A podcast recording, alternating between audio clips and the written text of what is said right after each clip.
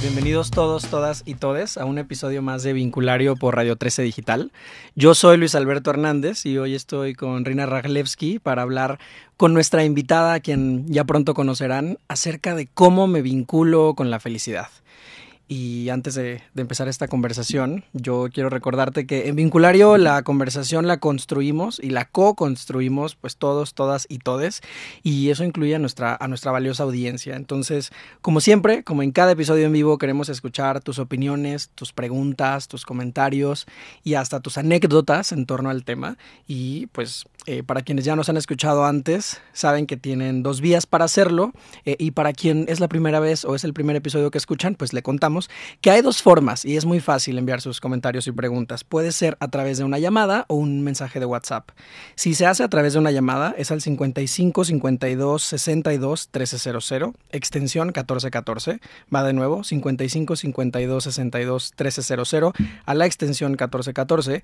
Y si tú prefieres enviar un mensaje de WhatsApp, será al 55 61 00 74 54 55 61 00 74 54 y aquí nuestros productores están súper puestos para pasarnos todas tus preguntas, eh, anécdotas, comentarios y opiniones para, para irle dando forma a esta conversación y pues Rina, es momento de saludarte para que podamos empezar y nos presentes a nuestra invitada. ¿Cómo estás? Bien, qué gusto saludarte, Luis, y qué gusto saludar a, a toda la banda que, que nos escucha siempre eh, pues pone de muy buen humor empezar el día con vinculario. Y sin más preámbulo, pues le voy a dar eh, la bienvenida a Sharon Sadia Gitlin, nuestra invitada de hoy, alguien a quien yo quiero en lo personal mucho, admiro mucho y a quien le he aprendido un montón de cosas. Eh, Sharon es licenciada en psicología, maestra en psicoterapia general, cursó un doctorado en clínica psicoanalítica y cuenta con tres certificaciones en psicología positiva. Ha sido psicoterapeuta en consulta privada, docente de grado en maestría y doctorado. Imparte cursos, capacitaciones y conferencias a líderes, empresarios, profesores, psicólogos, parejas, padres de familia y público en general. Sharon, bienvenida. Eh, muchísimas gracias por estar aquí esta mañana. Gracias, Rina. Gracias, Luis. La verdad es que es mutuo. También te admiro. Admiro este espacio. Me encanta el nombre, me encanta Vinculario. Y pues hablando de la felicidad, estoy muy feliz de estar aquí con ustedes. Bienvenida y bueno, pues como ya saben y, y otra vez sin más preámbulo, quizá vengo reiterativa esta mañana, hago el eh, spoiler alert. Este, eh, aquí en Vinculario solemos eh, pues empezar por el principio y no dar nada por sentado, así que me encantaría empezar esta conversación con, con una pregunta que parecería obvia y no lo es tanto porque he estado mucho dándole vueltas pues al, no como a este concepto de felicidad en donde yo tengo mi opinión, seguramente Luis tiene la suya, tú tienes la tuya y cada persona que nos escucha tendrá la suya, eh, pero antes de eso vamos a establecer este lenguaje común y eh, pues ¿qué es la felicidad, Sharon? ¿Qué entendemos por felicidad? La pregunta de los 64 mil. Mira, sí, efectivamente cada uno tiene su propia definición de felicidad. Efectivamente no hay, no hay un consenso general, pero sí podemos poner una, como un punto de partida. Y hay cosas que podemos, ¿no? Como, como entender. En un plano general, digamos que la felicidad es un, es un estado, es una experiencia subjetiva de bienestar emocional en donde efectivamente hay elementos importantes que lo conforman. Por ejemplo, que yo pueda entender mi vida en términos de satisfacción, que pueda tener un propósito, que pueda cultivar relaciones sanas, hábitos positivos y que pueda darme la posibilidad, el permiso para ser humano, que lo entendemos como el vivir todas las emociones, pero priorizamos las emociones positivas o, como me gusta a mí decirlo, las emociones agradables. Porque todas las emociones, tanto negativas como positivas, son positivas. Entonces, más bien, me gusta a mí llamarlo como emociones incómodas y emociones agradables. Esto es donde predominan las emociones agradables. Si a mí me preguntabas hace un tiempo cuál era mi definición de felicidad, yo decía que para mí la felicidad era dormir sin miedo y despertarme sin angustia. Si yo dormía sin miedo y me despertaba sin angustia, me consideraba una persona feliz.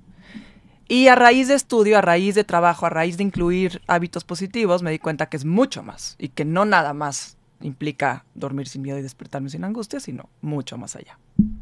Sharon, ¿caben las emociones incómodas en la felicidad? Por supuesto, es una parte central de la felicidad. O sea, digamos que esto es lo que llamamos la paradoja de la felicidad. Hay varias paradojas de la felicidad. Uno, tenemos que darnos el permiso de estar tristes para ser felices o de estar frustrados, o de que quepa el enojo, o de que quepan estas emociones que son tan centrales en nuestra vida porque nos, son fuentes de información, nos dicen muchas cosas. Entonces, sin duda alguna, sí, sí caben. Y por otro lado, otra paradoja de la felicidad, ya mencionando las emociones, pues es que si yo busco la felicidad directamente, automáticamente voy a ser infeliz. O sea, si yo la busco como, digamos, como ver el rayo del sol directamente, ¿qué pasa cuando uno ve el rayo del sol? Te deslumbra. Te deslumbra, no puedes, es, es, es imposible estar viendo el rayo del sol. Así es la felicidad. Tengo que verla a través de sus colores. Si yo la busco directamente, si yo me levanto cada mañana y digo, hoy voy a ser feliz, hoy voy a ser feliz, hoy voy a ser feliz, lo más probable es que pase que es que voy a ser infeliz. ¿Por qué? Porque la vida está llena de dificultades, la vida está llena de problemas. La diferencia que va a ser en cómo yo viva mi vida es si yo me aproximo entendiendo que todo lo que me pasa es parte de la vida. ¿Y cómo, lo puedo, cómo puedo sacar el mejor provecho? Por ahí uno de mis maestros dice, no todo lo que pasa es lo mejor, pero algunos logran sacar lo mejor de las cosas que suceden. Justo pensaba, eh, eh, eh, em, antes de esto que acabas de decir, mientras hablaban de las emociones incómodas, que pues sí, como que justo esto que acabas de decir, de no sé, yo de pronto sentí angustia de decir, entonces ahora tengo que ser feliz y ahora todo lo que yo haga tiene que ser para, para ser feliz y, la emoción que me vino fue angustia. Y, y como lo planteas, se, sonó bastante reconfortante, la verdad, pero me hace pensar en, en ese concepto, o sea, como porque como que deja una vara alta, ¿no? Como que estamos en un contexto y una sociedad en donde nos dice, aquí venimos a ser felices, cada quien hágale como pueda, quién sabe cómo, pero sé feliz. Y entonces yo, por ejemplo, me he cuestionado mucho el concepto de felicidad y, y he decidido, eh, tampoco me he, profundizado demasiado, pero he decidido que a mí me, me sienta cómodo eh, más el concepto de plenitud, por ejemplo. Entonces, desde ese lugar eh, y desde mi egoísmo absoluto, quiero preguntar cuál es la diferencia entre la felicidad y la plenitud. Digamos que plenitud es como un estado total, ¿no? Como una cuestión ya, o sea, llegué a un lugar en donde estoy completo. Y finalmente es algo también utópico, ¿no? De alguna manera, pues no hay una plenitud total. Eso es, digamos, eh, aquí, digamos, hay un punto muy importante que tenemos que aclarar, que de repente confundimos lo que es alegría con felicidad. Y alegría, y si hay cosas que nos dan alegría, ¿no? O sea, comernos nuestro chocolate favorito, ir a un concierto, eh, ver amigos, claro que, ¿no? O sea, o incluso hasta ganarte la lotería o que te den el trabajo de tus sueños, pues sí, claro que te va a despertar alegría. Y lo que se ha visto es que muchas veces y tiempo después uno regresa como a un estado base de bienestar, ¿no? Y eso es lo que, lo que tratamos de elevar con el tiempo, para que justamente sea la meta la plenitud, pero no es algo que vamos a alcanzar como, ya, ¿no? Llegué a la vida plena. Para aproximarnos a este punto, y, creo que algo de lo que dijiste es muy importante, si la sociedad nos presiona por ser felices, y hoy en día lo oímos en todos lados, y ya puede ser incluso hasta un poco tóxico, porque no puedo estar pensando en, ¿y ahora qué? ¿Y ahora cómo? ¿Y ahora cómo soy feliz? ¿No? Entonces, por ahí, digamos, eh, la paradoja, otra de las paradojas, es que para encontrar la felicidad y la plenitud en ese sentido, tengo que buscarla indirectamente. Mm. No tengo que estar pensando todo el tiempo cómo busco la felicidad, cómo me paro hoy, qué me va a hacer feliz, sino cómo la puedo buscar indirectamente en otras áreas de mi vida. Entonces me puedo parar en, ¿no? en la mañana y decir, bueno, ahora algo que me llena, algo que me, me hace sentir pleno, ustedes en su caso, por ejemplo, es venir a grabar un programa o es ver cómo puedo ayudar a mi mundo, a mi pequeño eh, mundo que me toca vivir, o cómo puedo eh, contribuir, o cómo puedo abrazar a un ser querido, cómo, entonces de alguna manera son otras cosas o otras cosas que le dan sentido. Aquí digamos que la vida y la felicidad se, se va a dividir en dos partes para la vida plena, o sea, para entender la plenitud. Una sí es la, la felicidad basada en el placer, que es lo que todos conocemos y lo que hoy en día la sociedad nos, nos, nos pushea mucho, que es cultivar ¿no? este placer a través de las sensaciones físicas, a través de los sentidos, eh, ausencia de angustia, pero un poco se ha traducido, incluso mucho con los adolescentes, a, si me dan ganas lo hago y si no me dan ganas no lo hago. O sea, si me dan ganas me da felicidad y si no, no. Y pues eso sí, ¿no? Hay veces que, pues claro, está más relacionado con el recibir, ¿no? Con el placer momentáneo, el disfrute a, a corto plazo. Pero hay otra felicidad, y esta felicidad es la que hablaban ya los griegos en su momento, que la conocemos más bien como eudaimonia, La otra es la hedónica. El hedonismo. El hedonismo, puro, en donde estamos ¿no? basados en el placer, pero acá estamos hablando más bien de una felicidad basada en un crecimiento, en, un, en donde aquí implica responsabilidad, esfuerzo, implica, o sea, es más bien a largo plazo, está más relacionada con el dar, no es como que la vida me viene a dar a mí, sino yo que voy a aportar. Y si nos damos cuenta a largo plazo, esta felicidad nos lleva más a una vida plena, combinándola. No, no se trata de excluir una a otra, porque claramente todos buscamos también cultivar, ¿no? Y ver pues, un lindo atardecer, pero también pues esforzarnos por las cosas por las que queremos y tienen sentido en nuestra vida. Y pienso en lo idealizada que está la felicidad de nuestra sociedad y además en los peligros que hay en esta mercadotecnia de pronto aspiracional que ha utilizado a la felicidad. Bueno, yo he visto muchos anuncios que pienso ahorita en este ejemplo que dices del sol y el que la felicidad no se busca de manera directa, que me parece una idea increíble. Yo he visto muchísimos anuncios que literalmente la palabra que se utiliza y que te están vendiendo, algunos de refrescos en Navidad, por ejemplo, Claro. es la felicidad. Sí, Y qué peligroso hacer mi chamba, en teoría, para ser feliz, y es adquirir el producto, el servicio que se supone que me va a dar la felicidad. Y cuando no lo logro y pareciera que los demás lo están logrando y en redes sociales pareciera que todo el mundo lo está logrando, pues qué sensación de fracaso personal más grande pensar que algo está mal en mí y por eso yo no me siento como, como todas las demás personas. Me, parece muy peligroso este, este discurso ¿no? que circula a nuestro alrededor en torno a la, a la felicidad, porque podemos estar habitando en ella, pero claro, la ansiedad, la sensación de fracaso y todo esto que trae el exponerse al discurso, pues la, la opaca. Totalmente, por supuesto. Y aquí hay algo muy importante de lo que estás diciendo, Luis, porque efectivamente sí va a depender de cómo yo vea, interprete las cosas que me están pasando. Entonces sí, la mercadotecnia que va a hacer, pues obviamente es, ¿no? O sea, impulsar para que ah, compra esto y te va a hacer más feliz. Y es obviamente la idea que, que vende. Y cuando me doy cuenta que no digo, ah, hay algo mal conmigo. Y entonces, pues por eso hay ahorita una epidemia en donde las medicinas psiquiátricas están a la orden del día, ¿no? Porque yo no puedo solo y entonces tengo que recurrir a algo externo que me ayude a calmar y yo no puedo, por mis medios no puedo. Pero ahí hay una área de oportunidad muy importante, en donde yo sí, si yo tengo herramientas, si yo cultivo hábitos positivos, si yo entiendo, por ejemplo, las relaciones sanas es el predictor externo número uno de felicidad. En donde si yo cultivo buenas relaciones, pues por supuesto que esto me ayuda. No quiere decir que es el único, pero es, es el predictor número uno. Entonces hay cosas que son mucho más valiosas que evidentemente no, no es, ah, me compro esto y ya voy a ser más feliz. No, me da alegría por momentos, sí, ¿no? O sea, desde que si me compro un helado o unos zapatos o, o un teléfono nuevo, por supuesto por momentos, pero luego a las dos semanas ya me habitué y ya ves igual y ya lo puedo tirar y ya me da lo mismo, ¿no? Entonces, no, efe- efectivamente este es un gran mensaje erróneo que nos manda pues la sociedad actual. Y, y desde ese lugar me gustaría como eh, ahondar un poco más en este otro tipo de felicidad, ¿no? En donde, si entiendo bien de lo que de lo que se habla es de, de construir, de, de decir, no va a venir exento de retos, no va a venir exento de, de- de dificultades, porque la vida las trae. Y pensaba ahorita mientras hablabas de, de las relaciones eh, construidas eh, desde, un, desde un buen lugar, vamos a llamarle así, también van a tener retos. Es decir, como que esta expectativa de vivir una vida así sin, sin ninguna dificultad, y eso es el sinónimo de una vida feliz, es una perspectiva equivocada. Y por eso, eh, como hacer este hincapié en, que no hay felicidad sin emociones eh, incómodas, si es que, o sea, si es que felicidad como palabra, quiero decir, como concepto, es, es porque, no sé, yo cada vez que digo la palabra felicidad siento un, un dejo de incomodidad, he de confesar. Es que finalmente, por supuesto, si uno lo ve, ¿no? En una balanza es como, ¿qué me hace más feliz? ¿Ir al cine o estudiar para un examen? Pues por supuesto que, en- ¿no? A- Es El lógico placer que el placer de ir al cine o de comer o de estar con amigos es, es- está a la orden del día. Pero si uno entiende que sí, que estudiar para un examen o uno preparar una entrevista de trabajo, que pues me va a llevar a algo más laborioso, en el momento no me hace feliz, pero a la larga, claro que me está llevando a algo que me va a hacer mucho más feliz. Por eso es importante entender que no, no confundir la felicidad con este placer momentáneo.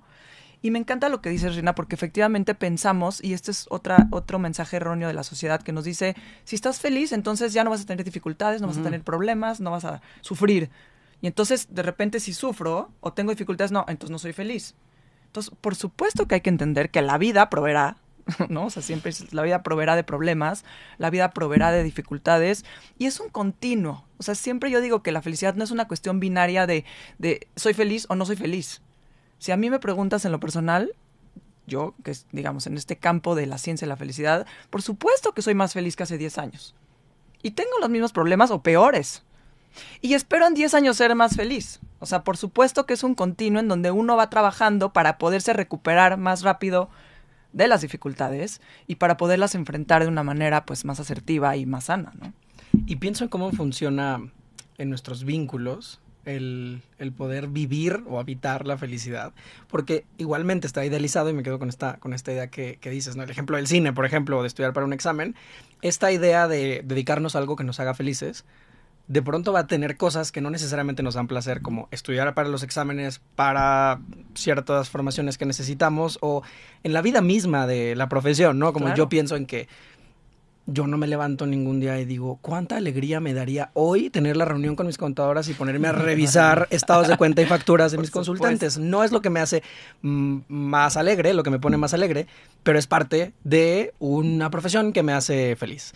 Y pienso en que eso pasa en nuestros vínculos en general, en las relaciones de pareja, las relaciones de amistad, tienen, tienen momentos que no necesariamente dan placer y que son momentos que suman a nuestra felicidad. Por supuesto. Y cuando uno entiende que efectivamente todos, no hay persona humana que no tenga un trabajo y que un día diga, oh, hoy no quiero ir a trabajar, o hoy no, o sea, un padre que diga, híjole, qué flojera pararme otra vez un sábado en la mañana porque tengo que llevar al niño a la práctica de fútbol, a la, ¿no? O sea, quién sabe dónde, o digamos, ¿no? Por, por decir ejemplos laborales o personales. Entonces, obviamente en la vida vamos a tener momentos incómodos, pero que uno entiende que son parte de la realidad, que son parte de la vida, ¿no? Y que somos seres multidimensionales. Yo, yo siempre digo eso, como que nos gusta pensarnos a veces como simplificar la, la existencia humana. Y de pronto no, ¿no? Como eh, yo siempre pongo este ejemplo de puedo estar sintiendo muchas emociones al mismo tiempo. En este preciso momento claro. me puedo sentir muy contenta de estar compartiendo este espacio y teniendo esta conversación. Por otro lado, puedo sentirme eh, nerviosa porque eh, digo, ah, no, no sé si la factura de ayer, no hablando de la contabilidad, eh, ¿no? Y al mismo tiempo muy emocionada porque mañana, ¿no? Y un poquito triste porque algo claro. más pasó. Todo en este momento siendo la hora que es, el día que es. Y, y entonces creo que también cuando nos entendemos como personas eh, como de muchas capitas, con muchas profundidades y emocionalmente complejas, ahí es que donde podemos empezar a entender que eso, lo que dices, Sharon, de pues no, no es binario, ¿no? No, no, no es o esto o esto, es esto y muchísimas cosas más. Y que yo me sienta de una manera no necesariamente opaca otra emoción que por ahí pueda estar eh, existiendo, aunque quizá la vea un poco menos, la perciba un poco menos momentáneamente, porque también habría que hablar de, pues, de la impermanencia de, de las emociones, ¿no? Y de, y de cómo me siento ahorita, no va a ser como me voy a sentir en los próximos 15 minutos, eso seguro, este es, eso y la muerte son las únicas dos cosas que lo firmo con convicción, ¿no? Sin duda, por supuesto.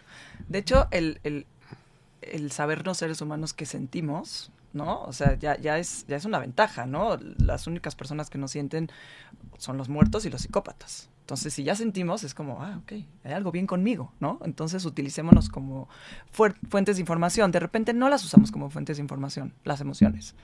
Pero lo que dices es muy interesante, Rina, porque efectivamente estás hablando de un concepto que lo conocemos como la belleza del I, que es el, o sea, es, es el vivir en paradoja. O sea, el puedo estar, incluso así, tan tajante, puedo estar triste y ser feliz. Puedo estar triste por algo y ser feliz puedo estar pasando por un mal momento y agradecer que tengo gente cercana que me apoya. Entonces, esto es, esta belleza del y es lo que hace que la vida sea pues mucho más agradable, ¿no? En ese sentido, un poco en camino hacia lo, hacia lo pleno, independientemente que la vida tenga dificultades, tenga problemas, tenga pues todo lo que ya sabemos, ¿no? O sea, claramente el poder entender que, pues que sí, ahorita siento, por ejemplo, frustración, pero también tengo la posibilidad de moverme del lugar, Tampoco pensamos esto, ¿no? Esto es toda una investigación de la Universidad de Yale en donde, a ver, ¿qué hago? Si ya, ya llevo enojado todo el tiempo y ya no puedo hacer nada al respecto, pero me puedo mover a otro lugar para, no sé, conservar la calma. Entonces a lo mejor pues respiro, camino, con, converso con un amigo. Con... Entonces, ¿cómo me puedo de mover de lugar hacia emociones? Pues en su momento pues más, pues más agradables. Y entender que las emociones tienen una función, incluso las incómodas, ¿no? Esto, esto que, que dices, pienso en qué importante saber que el enojo a veces me va a ayudar a protegerme, me va a avisar que tengo que poner un límite, quizá que el miedo me va a ayudar a protegerme y me va a avisar quizá eh, lo que me es importante y lo que quiero cuidar Exacto. en mi vida y lo que no quiero perder y entonces tomaré decisiones y yo tengo que tomar decisiones y yo me tengo que cuidar y tengo que poner límites y tengo que resolver problemas durante una vida feliz. Claro. Y, y, el estado de miedo, de enojo, de frustración, como tú bien lo decías, Sharon, no me saca de ese estado de felicidad. ¿Cómo puedo utilizar dentro de, de un estado de felicidad? ¿Cómo puedo utilizar estas emociones incómodas que de pronto la mercadotecnia, el discurso social me va a hacer creer que no soy feliz? ¿no? El día en el que me levanté y no es mi día, ¿no? Porque hay días malos en la vida. Claro. El día que de verdad no está saliendo de la mejor forma, no me siento súper bien, el día que las cosas no me están saliendo como esperaba y entonces llega la frustración. ¿Cómo, cómo utilizar esta, estas emociones incómodas para, para cuidar a mi felicidad? Claro. Mira, ahí, por ejemplo, les recomiendo mucho un libro de Tim Lomas que se llama El poder positivo de las emociones negativas. Que él justamente habla y ejemplifica maravillosamente, por ejemplo, emociones como la tristeza. La tristeza, si uno lo ve más a fondo, es una expresión de amor. Por ejemplo, ante una pérdida. Entonces, es una expresión de amor por la persona perdida. Entonces, cuando uno lo ve así, es, pues tiene lógica, ¿no? Sentir tristeza porque uno ama a la persona que, que perdió, que se fue, o, ¿no? Etcétera, etcétera. El enojo, decías, ¿no? El enojo es una expresión de que hemos sido tratados injustamente. Entonces nos da la fuerza, nos da la valentía para hacer algo. Por ejemplo, eh, pues el aburrimiento, por decirlo. El aburrimiento, cuando mis hijos se aburrían, les decía yo, si te vas a aburrir, abúrrete con dignidad, ¿no? Pero al final de cuentas es, es la cuna de algo maravilloso, es decir, quiero un cambio, ¿qué puedo hacer? Entonces, de alguna manera, todas las emociones eh, incómodas, vamos a decirlo, tienen esa, esa virtud. Y cuando yo las abrazo, lo primero que tienes que hacer, yo te diría, es siéntela, vívela, acéptala, no la rechaces. No soy mala persona por sentir envidia, no soy mala persona por sentir frustración, no soy, ¿sí? De repente lo confundimos, uh -huh. sino que la entiendo, evalúo por qué estoy sintiendo y claro, es normal y cómo me muevo hacia un, hacia un lugar mejor. Entonces, ahí digamos, ¿se acuerdan de la película Intensamente? Perfectamente ¿Sí? bien. Bueno, maravillosa película. en donde ahí ponen cinco emociones, ¿no? Básicas. Pero al final la pregunta que yo me tengo que hacer es, ¿a quién le doy el mando de mi vida? Entonces, hay momentos que voy a sentir tristeza, enojo, disgusto, miedo, pero ¿a quién le doy el mando de mi vida? ¿No? O sea, si se lo doy a la alegría. Justamente en la película Intensamente, y muy atinadamente, la que salva el día la tristeza. es la tristeza. La que trae la felicidad, al final, no es la alegría, es la tristeza. ¿sí? La que se da cuenta, la que mueve.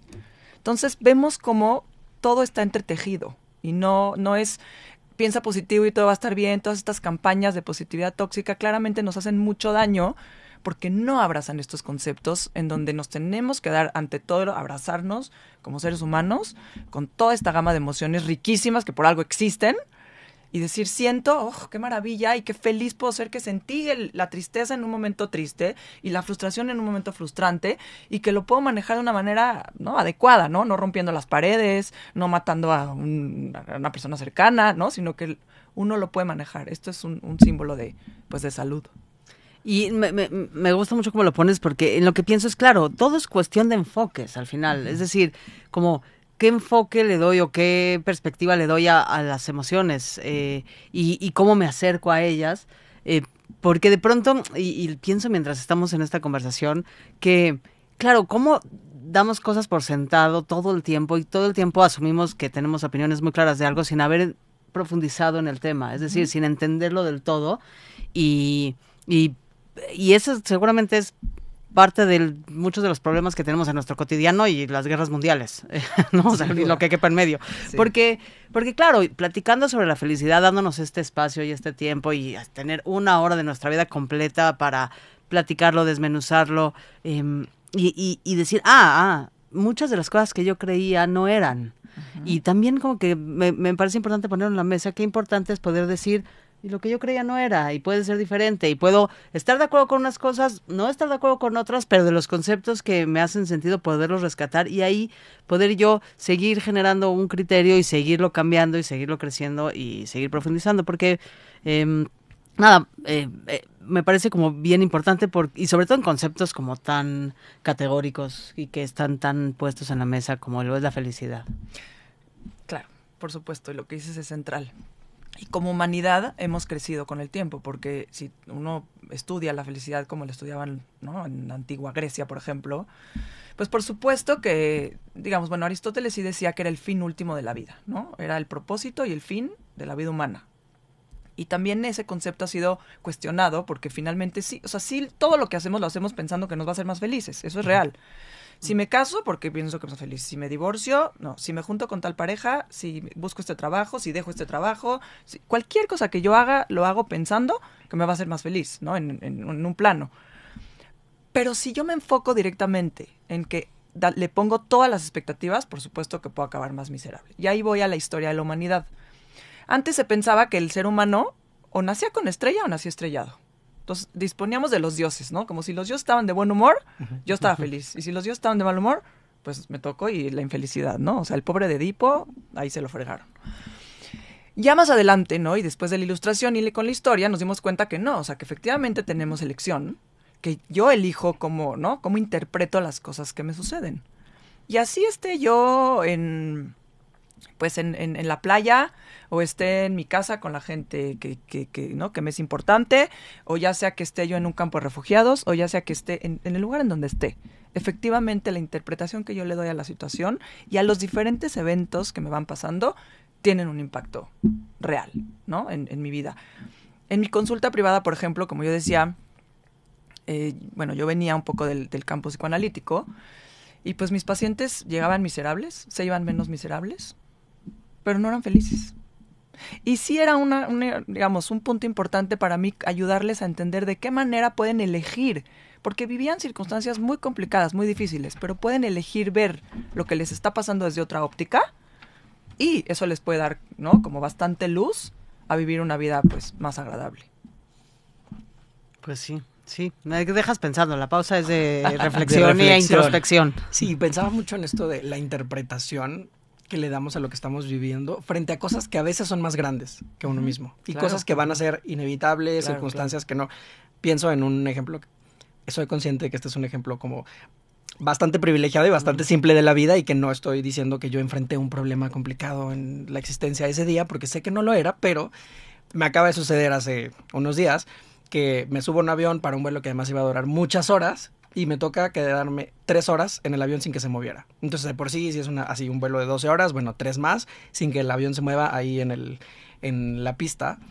Y nada, me acuerdo de pensar, o sea, cuando estaba dándome cuenta la cantidad de horas que estaban pasando y las que iban a pasar porque nos avisaban, me quedaba pensando como, tuvo este momento en el que me irritó, ¿no? Y pensar, es que yo tenía muy claro a qué hora iba a llegar y lo que iba a hacer y de pronto el control se asoma y dice como, mira, te hubiera encantado que esto sucediera así.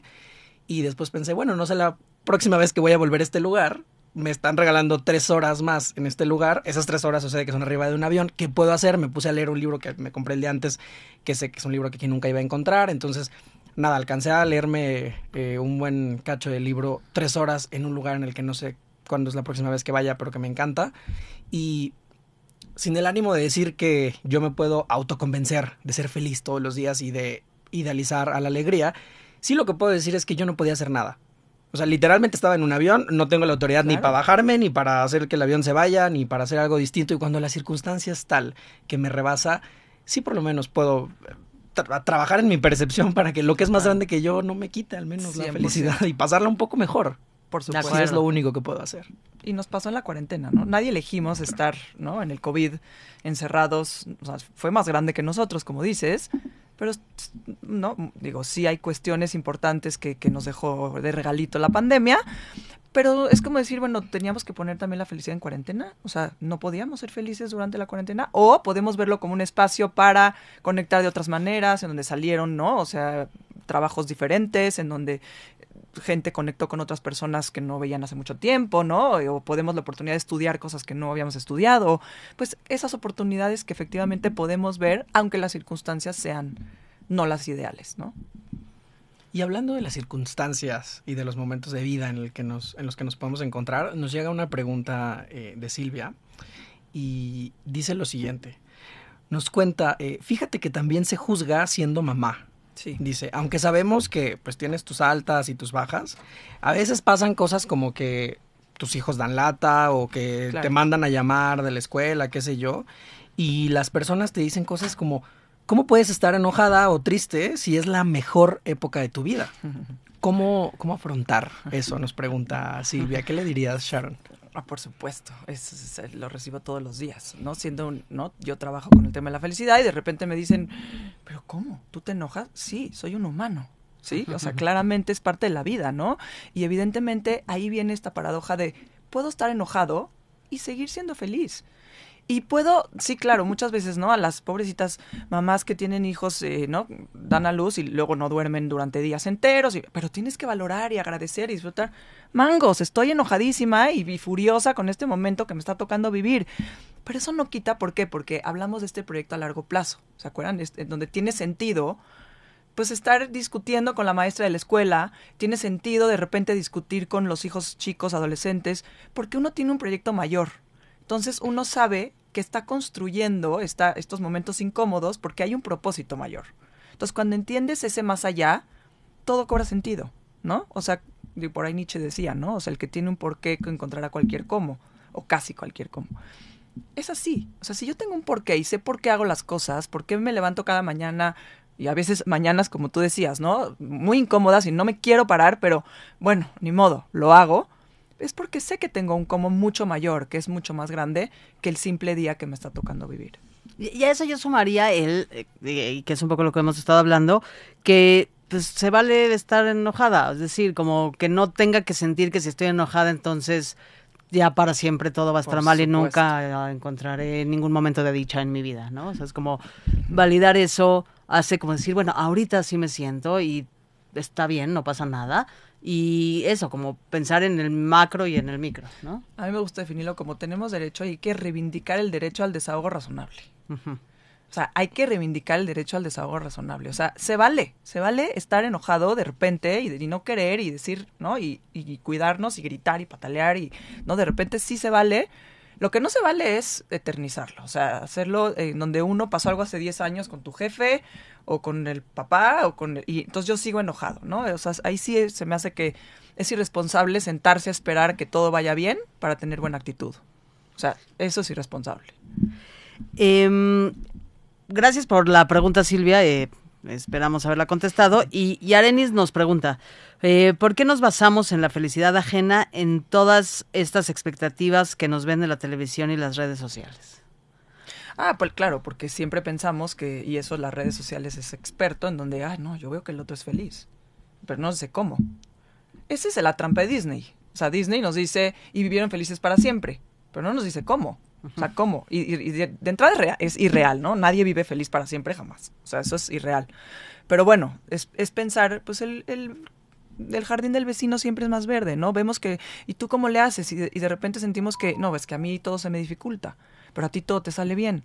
Y cuando uno se atreve, ¿no? Ahora sí que, valga la redundancia de vincular con eh, conversaciones más profundas, se da cuenta que no, que el otro también tiene sus dificultades y que tiene sus problemas y que no todo es tan color de rosa.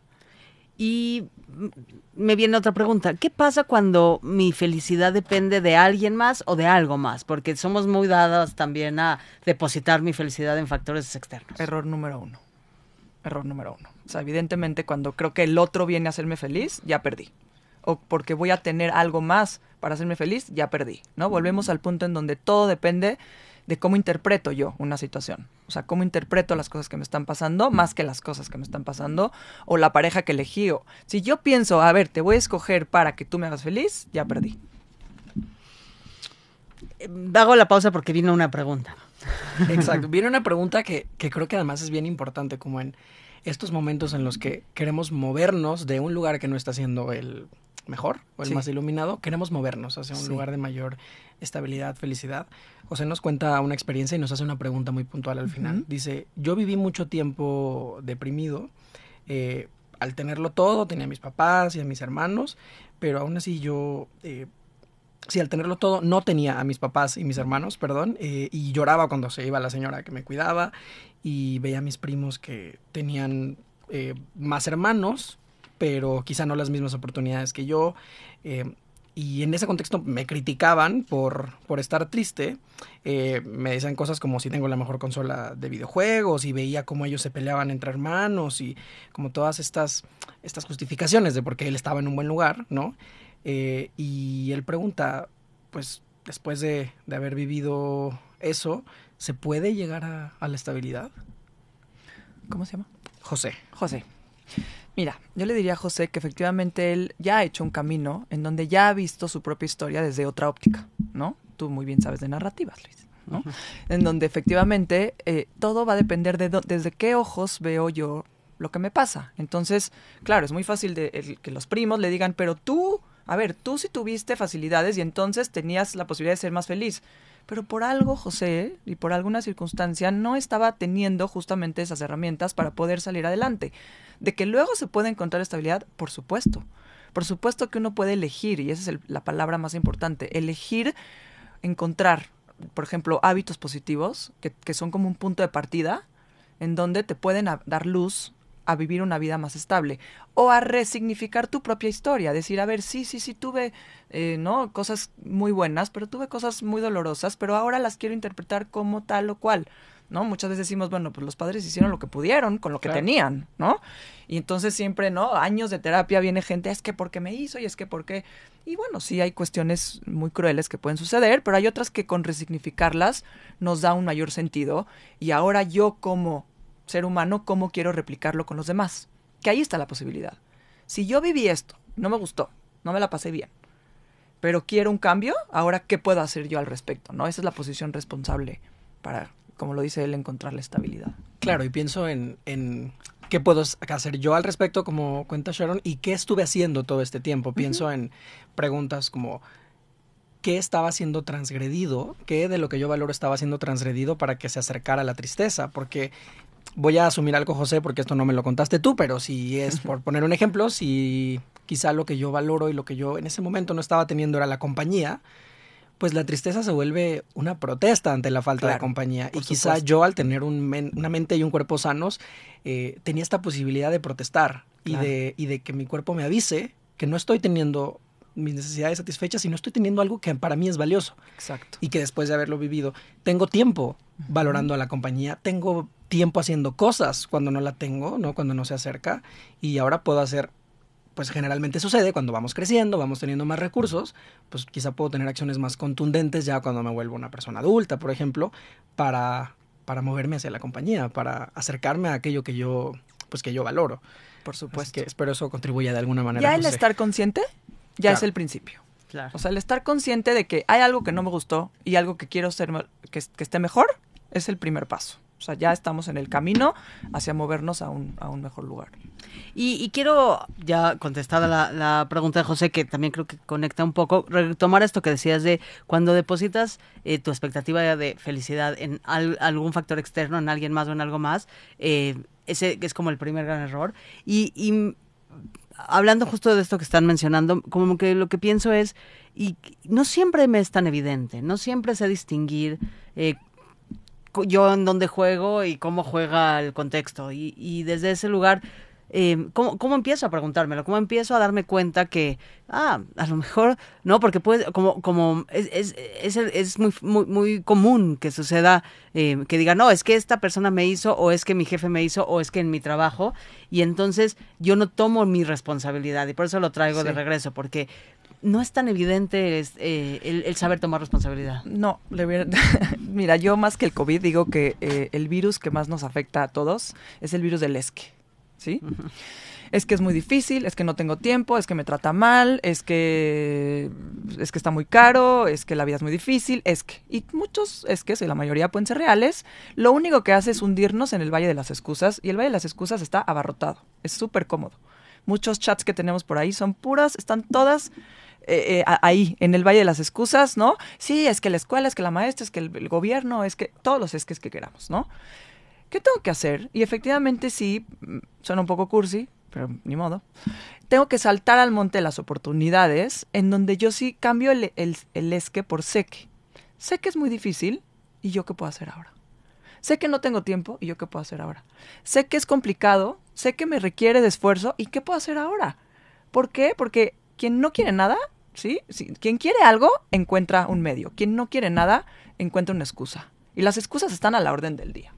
Entonces, si yo realmente quiero un cambio, si yo realmente quiero buscar algo, moverme del lugar, voy a encontrar un medio. Es, ¿Y yo qué puedo hacer ahora? Sí, es que me llevo muy mal con tal persona, con mi jefe, con fulanito. ¿Y qué puedo hacer ahora para que esto mejore? O lo, si es alguna persona que no es vital en mi vida, si la puedo soltar, o si es un trabajo que no, que, que claramente todos, como dijimos, en los trabajos tenemos momentos complicados, pero si es un trabajo que de verdad puedo yo, que ya es demasiado tóxico y me puedo mover, pues me puedo mover. Entonces, sí, siempre hay una postura en donde a lo mejor lo que tengo que hacer es pedir ayuda. Y no puedo solo.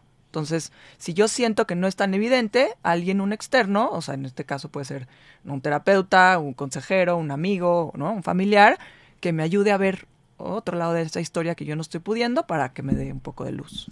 Y Gilberto nos, nos pregunta, ¿cómo se puede trabajar cuando no lograste las expectativas? Eh, por ejemplo, dice, no, no quedarte en la empresa que soñaste.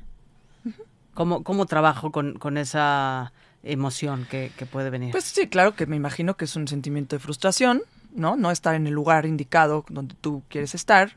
Muchas veces pasa, ¿no? No solo en el trabajo, puede ser en la familia, puede ser en otros lugares.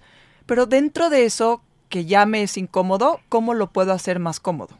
Entonces te voy a poner un ejemplo, ¿no? Hay, había una persona con la que yo trabajé que estaba muy incómoda con el trabajo, pero no se podía mover del lugar, pero encontrando su fortaleza o qué le, qué le gustaba hacer, decía, es que a mí me encanta el trabajo en equipo y, una de mis fortalezas es la inteligencia social y me encantaría planear la fiesta de fin de año. Y entonces se metió al comité para planear la fiesta de fin de año y eso, ese pequeñito evento le daba luz el resto del año. Entonces, ¿de qué manera puedo yo dentro de la incomodidad o las expectativas que yo tenía en mi trabajo, moverme hacia un lugar que me dé también pues más soltura, ¿no? Momentos también más agradables. Claro, y pienso en Gilberto en que en que tu identidad va más allá de la empresa en la que, ah, no, en la que estás. Entonces, seguro hay un montón de recursos y un claro. montón de fortalezas que si bien no están siendo usados en esa empresa, están siendo usados en algún lugar. Y si no están siendo usados, pues es buen momento para, como decía Sharon, saltar al monte de las oportunidades sí. y empezar a usarlas, claro. porque pues eres un montón de cosas más. Sí, y entonces se puede, se puede aprovechar todo, todas esas partes de ti, porque la identidad claro. es bien. Y, y lo es que es, central, y a mí me gusta ejemplificarlo, que somos como matrushkas. ¿Conocen Claro. estas como muñecas, no? En donde todos tenemos, ¿no? Como una matrushka más chiquita, que tenemos que de repente abrazar y cuál quiero más sacar a la luz. Entonces a veces, pues, ¿no? O sea, yo tengo mi parte insegura o miedosa o que se angustia, pero también tengo mi parte valiente y mi parte amorosa, generosa. ¿Y cuál quiero, necesita más cuidado en ciertos momentos de la vida o en ciertos trabajos? ¿Y cuál quiero llevar más a la luz? Y eso es lo que vamos, ¿no? Como aportando, aportando al mundo. Ahora, algo muy importante también en cuanto a expectativas, de repente sentimos como el mundo viene a hacerme feliz. Y aquí un punto muy importante es, ¿y yo cómo pretendo hacer feliz más al mundo? Entonces, esta es una vía rápida. De repente es, ¿y yo qué vengo a aportar?